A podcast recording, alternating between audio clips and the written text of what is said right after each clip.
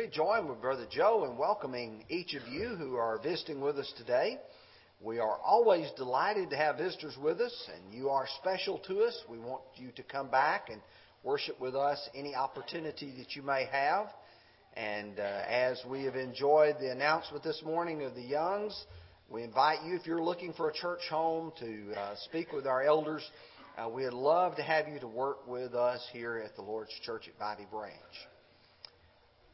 Several months ago, we began a study of the prison epistles, or the letters from jail, if you will. How the Apostle Paul, while in that Roman prison, wrote letters to churches and individuals. And we have studied the book of Ephesians, Philippians, and Colossians. And now we're going to focus our attention on a postcard and the reason why I call it a postcard because it's short. It's a to the point message that was written from Paul to his beloved brother and friend Philemon. And uh, as we begin each of these lessons, we want to begin with a question. Have you ever known someone who would always do more than you ask of them? And I'm sure many of you, as you are thinking about that in your mind, may be thinking back to a teacher. Perhaps you were in a class where you were struggling with something such as math. And you would ask your teacher, Will you help me? And the teacher would say, Sure, I will help you. You were maybe expecting just a small amount of instruction, but that teacher went above and beyond and was willing to do more than you had even asked. Or many of us have friends who, when you ask their help, will not only provide for you the help that you ask, but provide even more. Let's say, for instance, a windstorm came through and blew down a tree in your yard, and you ask your friend, Could I borrow your chainsaw to be able to cut this tree up? Well, sure you can.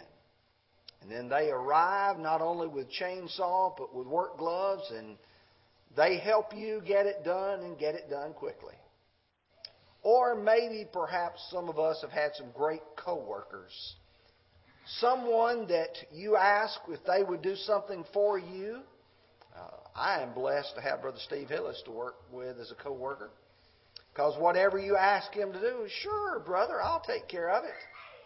That's the way he always is. People willing to do more than you would ask of them. Well, the truth is, Philemon was that type of person. Paul knew him well. Paul knew that he would do everything that he asked of him. This morning's lesson is going to be a study of the book of Philemon. We're going to follow this outline, if you will. We'll begin, first of all, with the praise for Philemon in verses 1 through 7. Then Paul's petition for Onesimus in verses 8 through 16. And then in verses 17 through 25, the promise that Paul made.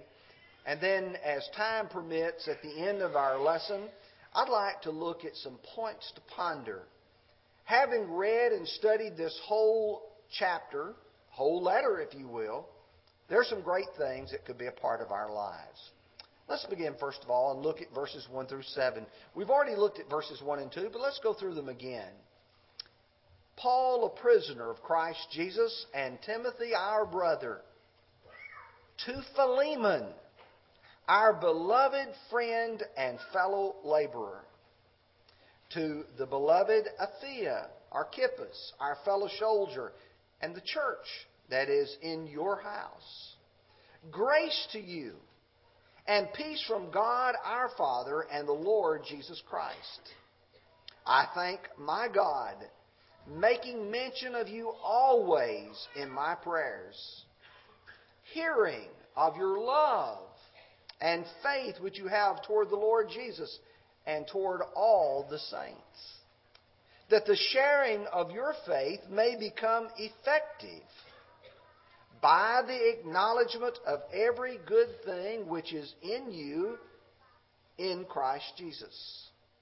For we have great joy and consolation in your love, because the hearts of the saints have been refreshed by you, brother. Now let's take a few moments here, if you will, to notice how he refers to him. Beloved friend and fellow laborer or fellow worker. You know, when you start looking around about you, I'm sure that many of you can tell various ones that are your dearest friends. And that's what the word beloved means. Somebody who's very near and dear to your heart. To call someone a fellow laborer or fellow worker is a co-worker. There are many people working in the Lord's kingdom. Sometimes we're privileged to work together. Philemon was that type of person. Then he says to Apphia, Many of the scholars, because of the way it is written about the church that is in your house, think that Apphia must be Philemon's wife and Archippus, his son. We do know that when we studied Colossians chapter 4 verse 17, Archippus had been given a ministry because Paul wrote, And say to Archippus, Take heed to the ministry which you have received into the Lord, that you may fulfill it. God's given you a job to do. God's given you a service. And if you follow along with 2 Timothy chapter 4 and verse 4, where Paul tells Timothy to make full proof of his ministry. Then he says to the church that is in your house, the congregation that was in Colossae, at least one of the congregations there met in the home of Philemon. And then the reputation. He says, hearing of your love and your faith. You know, there's some people who develop a reputation that carries far and wide. If I were to ask you, do you know of a preacher somewhere? One who maybe visits to hold gospel meetings one in which you know that his preaching and his teaching is genuine, it is great, it is to the point. I dare say most of us would be able to name that person. On the other hand, there's sometimes some great, faithful Christians working and serving in local congregations. I can tell you in those congregations where I have been privileged to work that there are people that you can tell stand out. They're devoted to the Lord. Their life speaks volumes. That's who Philemon was. Paul praises him for all of these things. But then he goes on to say that the hearts of the saints have been refreshed by you. That word refreshed brings to my mind some other passages of Scripture, and I think even maybe helps us further grasp why Paul's praising him so. In 1 Corinthians 16, verses 17 and 18, I am glad about the coming of Fortun- or Stephanas, Fortunus, and Achaicus. For what was lacking on your part, they supplied. For they refreshed my spirit and yours. Therefore, acknowledge such men. Paul's talking about when support arrived. I know some of us like payday. The reason why you like payday is because your spirit is refreshed. I've got some money. I can be able to do something now. You think about the refreshing that these good brethren brought as they brought this support. Or 2 Corinthians 7, verse 13. Paul's talking about Titus, and he says, Therefore we have been comforted in your comfort, and rejoice more exceedingly, or exceedingly more, for the joy of Titus, because his spirit has been refreshed by you all. You think about how the church at Corinth was going through all the struggles and the difficulties. And Paul had sent Titus there to address some of these matters. Paul was worried about how they might receive Titus. But when Titus arrived, there was a repentance took place in chapter 7. He was so enthused by the fact that they had repented, and Titus had been encouraged by that. And when Paul got that news, it refreshed him as well. You think about how you might be discouraged when you see problems going on in the church, and then someone comes along and they bring you some good news. It almost like it stirs you up again. It's how a person feels after a peaceful night of rest. Sometimes we may struggle in our sleep. But then there's times when we are blessed with a peaceful rest. In Mark 6 and verse 31, Jesus said, Come aside by yourselves to a deserted place and rest a while. The word rest there is the same word for refreshed. Paul said that Philemon had refreshed the brethren. He had given them good news, good direction, like someone from rest. But you know, Paul's writing to praise Philemon was not all there was. He had a petition he wanted to present with regards to the slave Philemon, uh, Onesimus here to Philemon. Let's look at verses 8 through 16. Therefore, though I might be very bold in Christ to command you what is fitting, yet for love's sake I rather appeal to you, being such as one as Paul, the aged, and now also a prisoner of Jesus Christ. I appeal to you for my son Onesimus, whom I have begotten while in chains who once was unprofitable to you, but now is profitable to you and to me. I am sending him back. You therefore receive him, that is, my own heart, whom I wish to keep with me, that on your behalf he might minister to me in my chains for the gospel. But without your consent, I would do nothing that your deed might not be by compulsion, but as it were voluntary. For perhaps he departed a while for this purpose, that you might receive him forever.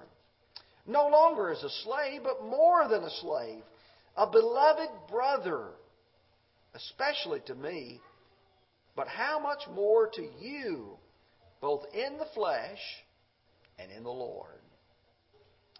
The First thing I want you to notice as you look at Paul's petition, it was a request, not a requirement. Paul didn't come and say to him, I demand, I command you to take him back. No, he comes with a request. And that's because God always wants people to give with a willing heart. I want you to listen to 2 Corinthians 9 7. So let each one give as he purposes in his heart, not grudgingly or of necessity, for God loves a cheerful giver. You see, in verse 14, he says, But without your consent, I would do nothing because your good deed might not be done by compulsion, but as it were voluntary. God wants us to voluntarily serve Him. Could someone force you to be a Christian in your life? Well, sure they could. They could stand with a gun behind you and say, You're going to go to church. They could stand behind you and say, You're going to be baptized, and threaten your life with it. Many religions operate that way. Islam is one of the religions that operates with intimidation by threat and fear. But God doesn't act that way. God wants people to do things willingly. And so Paul prevails upon Philemon for Onesimus. And he says, I'm doing this out of love. I really care about you. I don't want to make demands out of a friend. And then he perspe- gives some perspective to it because he calls himself Paul the Aged and also a prisoner of Jesus Christ. One thing that everyone learns as they get older is age changes perspective. Things that you once might have thought to be extremely important now seems to be almost unimportant. And things that you didn't really even consider to be important years ago now are of paramount concern. You get a little older and you get a little wiser and you realize that it's much easier to ask someone to do something than it is to command them to do it. It's much easier to try to lead people than it is to drive people. And so, Paul, as the aged here, makes this request. let's look at the appeal that he makes. He says, For my son Onesimus, whom I had begotten while in chains. That means that Paul converted him while he was in prison. That's just remarkable. You know, today we're, we're free. We can travel about our country, go just about anywhere we want to. We ask no one to say, I need to be able to go here. We can go to someone's home, especially if they want us to arrive there. But Paul's in chains. He can't go where he wishes. I like the way Paul put it to Timothy in 2 Timothy 2, verse 9. For which I suffer trouble as an evildoer, even to the point of chains. But the word of God is not chained. You can chain Paul, but you can't chain the gospel. That gospel can reach out and convert people in many places, in many circumstances. Then he says, He was once unprofitable to you, but now profitable to you and me. See, the truth is, the gospel changes people. It takes people from their former life where pleasing self generally is the way that people think whatever makes me happy, to now serving God. And how can that change a man who's a, a slave, a servant? In Titus 2, verses 9 and 10, exhort bondservants to be obedient to their own masters, to be well pleasing in all things, not answering back, not pilfering but showing all good fidelity that they may adorn the doctrine of God our Savior in all things. You take a man who is a slave and you make a Christian out of him, he's no longer unprofitable. Now he is very profitable. You take a person who is not a Christian, who is a boss or an owner, in this case a master, and you make a Christian out of him, and you've made the best master. Christianity changes things. But Paul says, I'm sending him back. I wish to keep him with me on your behalf that he might minister to me in my chains in the gospel. See, Paul had a, a use for Onesimus, but he was not going to do so and ride roughshod over the rights and the privileges of Philemon. And so Paul says, I could use him, but I am going to send you send him back to you. But then he reminds Philemon, no longer as a slave, but more than a slave, a beloved brother especially to me, but how much more to you, both in the flesh and in the Lord. Not only has the nature of Onesimus changed by being a Christian, but his relationship to Philemon has changed as well. He's now a brother in the Lord. What a powerful thought that is. Now, very quickly, let's look at verses 17 through 25 and the promise that Paul makes. If then you count me as a partner, receive him as you would me. But if he has wronged you or owes anything, put that on my account. I, Paul, am writing with my own hand. I will repay. Not to mention that you that you owe me even your own self besides. Yes, brother, let me have joy from you in the Lord. Refresh my heart in the Lord. Having confidence in your obedience, I write to you knowing that you will do even more than I say. But meanwhile, also prepare a guest room for me for I trust that through your prayers I shall be granted to you. Epaphras, my fellow prisoner in Christ Jesus, greets you, as do Mark, Aristarchus, Demas, Luke, my fellow laborers. The grace of our Lord Jesus Christ be with your spirit. Amen. Paul's main purpose in this last section is to say, if he's wronged you, if he owes you anything, I will pay it. Paul even puts his name down. He says, I, Paul, have written this. That's like signing an IOU. But Paul signs a blank IOU. If he owes you anything, I'll pay it. If he's wronged you in any way, if he's stolen anything, I'll take care of it. But then he reminds Philemon that he has obligations as well. When Paul says, You owe me even your own self, very likely it is Paul who has converted Philemon. We know Paul has never been to Colossae. And not ever having been there, it's very likely that he met Philemon somewhere else. And perhaps it converted him when he went back to Colossae. But he's planning on going. He's confident in his release because he says, Prepare me a guest room. He expected to be released. Now, with a few minutes that I have left, I'd like to look with you at some points to ponder. Some things that you and I can be able to grasp from this. The first one is the magnanimous spirit of Philemon. If I were to ask you, was he a hospitable person? Let's look and see. Number one, the church met in his house. How many of you would like to have the whole congregation over to your house next week? Be sort of crowded at my house. I think it'd be crowded at most of our houses.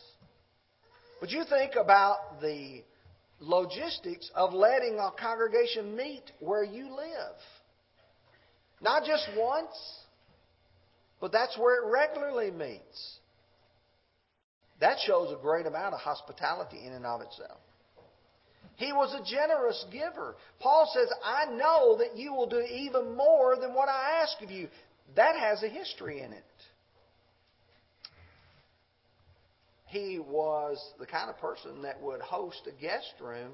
Paul knew that he had a guest room, and Paul knew that he would be willing to show that hospitality to him. Would do more than he asked. We need to think about our own selves. We need to be givers rather than takers. We need to be hospitable, hearts and homes open. We need to let people know that we love them. Number two, are you willing to go the second mile in forgiveness? You think about how hard it would be for Philemon to be a forgiver here. One that he had paid for, one that he owned. Onesimus. Onesimus has run away from him. And now he's going to be returning. And Paul is telling Philemon to forgive him, to accept him back. Sometimes you and I make mistakes. And we ask people to forgive us. And we patiently and penitently ask people. And we need to be the kind of people who go that second mile to forgive. one of the things that was a radical idea in the first century was that of everybody being brethren. You see, they had a caste system. You had owners and slaves. But Paul made it clear when he wrote the Galatians, Galatians 3:26, for you're all one in Christ Jesus. There's neither Jew nor Greek, neither bond nor free, neither male nor female, for you're all one in Christ Jesus. And if you're of Christ, then you're of Abraham's seed and heirs according to the promise. You see, they had people then who wanted to be considered above people. But listen to Jesus. But you do not be called rabbi, for one is your teacher, the Christ, and you are all brethren. Do we view one another as brethren in the Lord? Are we willing to go back and make things right like Onesimus? Evidently, Onesimus here in his penitence was willing to go back. Paul sending him. He's going to have to apologize to Philemon. You know, sometimes the mistake's on my part. I'm the one who's the offender. I'm the one who's done wrong. And if I become a Christian, it's my obligation to go back and correct things that are wrong just like Onesimus was. Paul interceded for Onesimus. He had two brethren that he loved and he appreciated, both Philemon and Onesimus, and he sought to be a peacemaker. He sought to try to resolve a difficult situation. You know, sometimes we've got friends and just like Paul, when he wrote the Philippians, in Philippians chapter 4, he says, I exhort Euodia and I exhort Syntyche to be of the same mind in the Lord. Help these women, true yoke fellow, and the other fellow workers whose names are written in the book of life. Philippians chapter 4, I believe that's verses 2 and 3. Philemon was a powerful example of what a good Christian does. Good man. Onesimus is an example of a great convert, one who changes his life. Now, the question is this morning for each of us is would we like to change our lives to be what Lord, the Lord wants us to be? If you'll open your songbook now, we're going to sing the song of encouragement. This song is to encourage you if you're not a Christian, to be obedient to the gospel. What a privilege it was this Thursday morning to baptize a young man into Christ. I can't tell you anything that would delight me more, but more importantly, what would delight the angels of heaven than to have a new brother or a new sister in Christ this morning. It's very possible that we also have brothers and sisters who've looked at their lives and said, I've been thinking about this. I know I need to fix things. I know I need to make things right. Will you come as we stand and sing?